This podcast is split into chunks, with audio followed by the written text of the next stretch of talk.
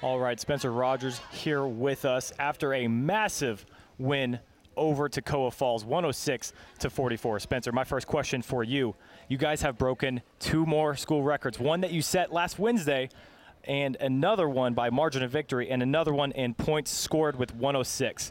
What's it like just coming out here and just breaking records every night now? Um, it, it definitely feels good, you know, uh, getting stops, you know, putting the ball in the basket, you know, giving giving the people something to see that they haven't seen before.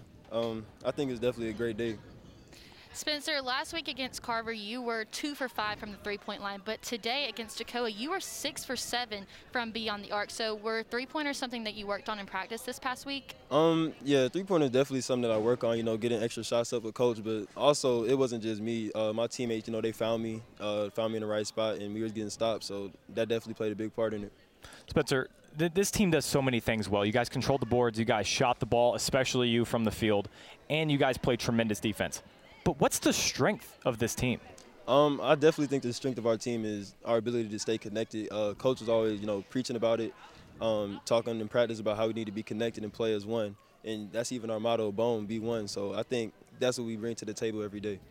Spencer, you were named the strong player of the game today, so I thought it was only appropriate to ask what Thanksgiving food you consumed that helped fuel your game today.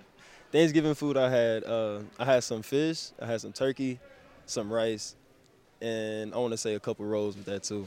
All right, well, thank you for having us, Spencer. Congratulations on your game today, and we look forward to seeing you the rest of the season. Thank you.